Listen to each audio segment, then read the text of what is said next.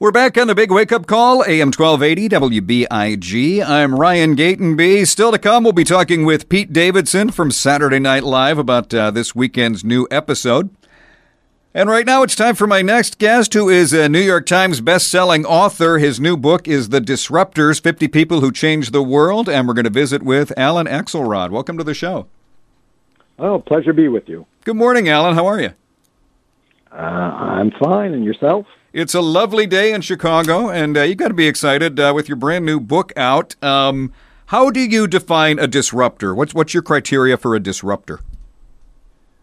Well, I uh, I use the uh, the uh, definition that uh, originates, I think, with a Harvard professor, sort of business philosopher named Clayton Christensen, who wrote in 1997 a book called The Innovator's Dilemma what when new technologies cause great firms to fail. And what Christensen coined in this book was the phrase uh, disruptive innovation, which he used to describe anything that was new and that created new markets and new relationships between businesses, but at the same time displaced old markets and even um, uh, displaced or destroyed uh, existing firms and their products um, uh, in the process.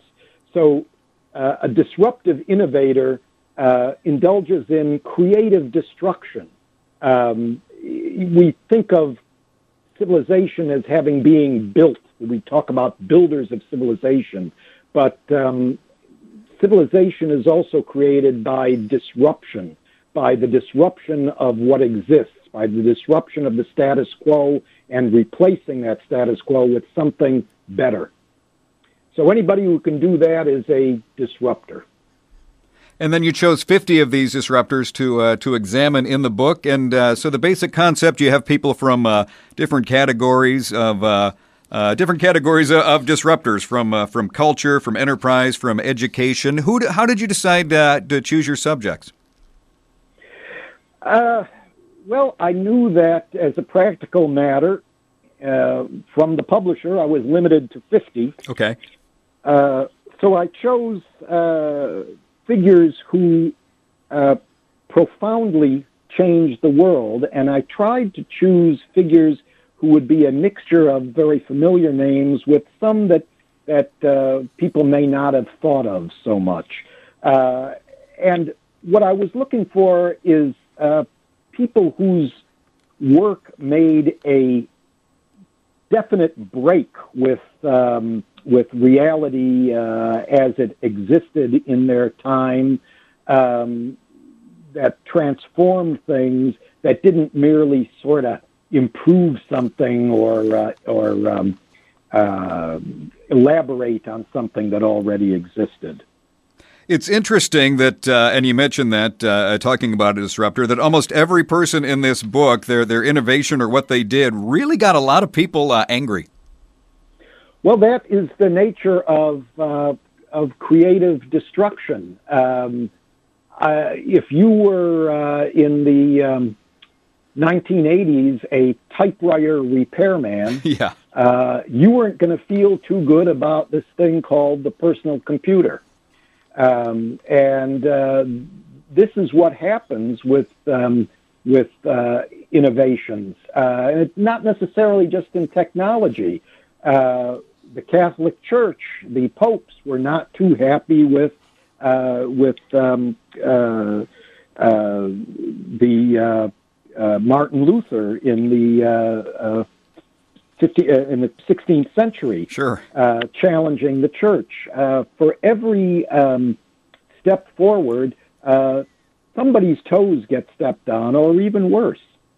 Now it's interesting you mentioned Martin Luther, and uh, you know obviously he's disrupting religion, but even other figures in the book, Galileo, the, the church went after him for his suggestions. Yeah, uh, and in the case of uh, of Galileo, um, what he was challenging uh, was the church's idea of the structure of the universe uh, that the church felt reflected um, the nature of God himself. And um, uh, Galileo was simply looking at what his mathematical uh, calculations and his own observations with his telescope told him.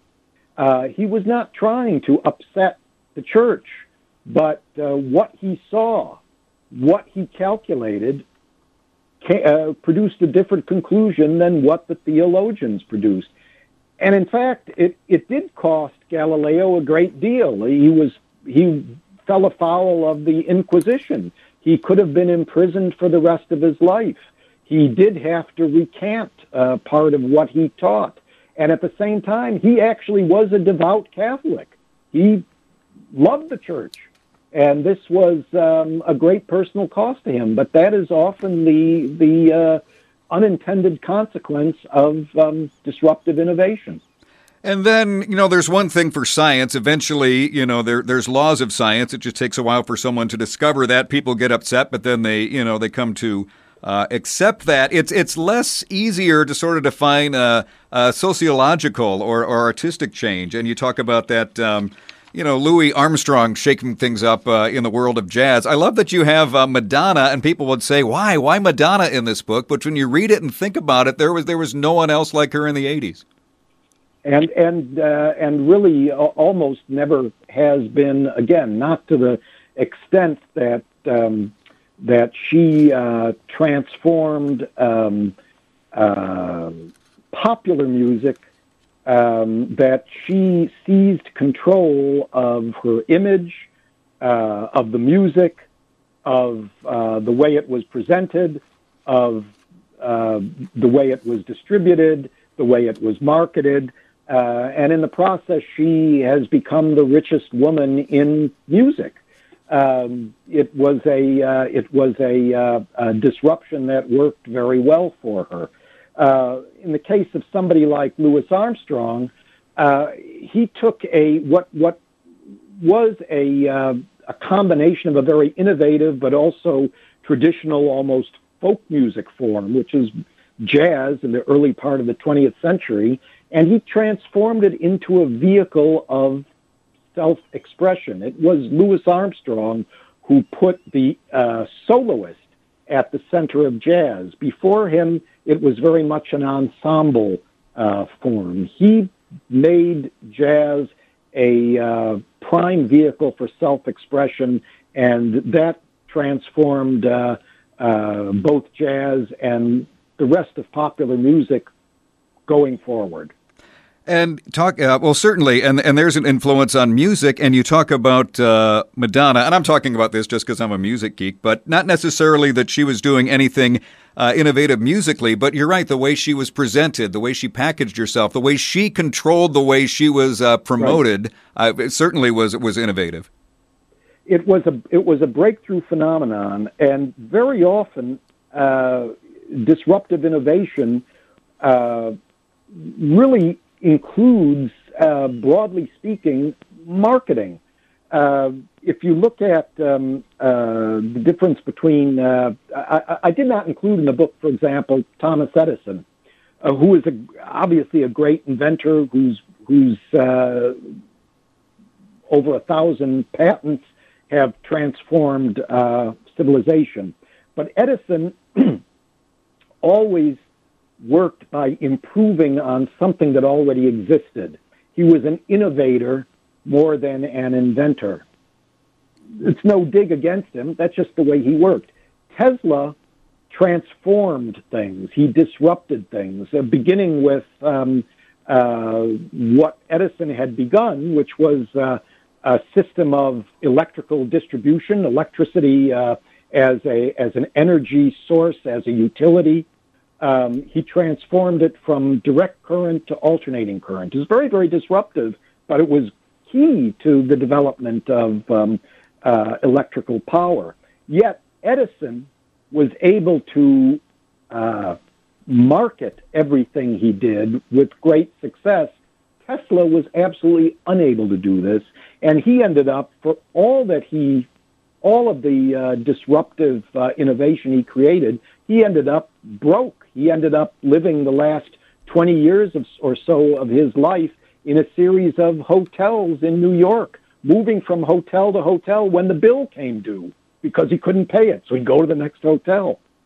Uh, it's uh, disruption does not always lead to uh, riches. And it's uh, great reading and uh, and fascinating stories. The book is The Disrupters 50 People Who Changed the World. That is the book. The author is uh, Alan Axelrod. And thank you for joining the show today. Great pleasure. Thank you for having me.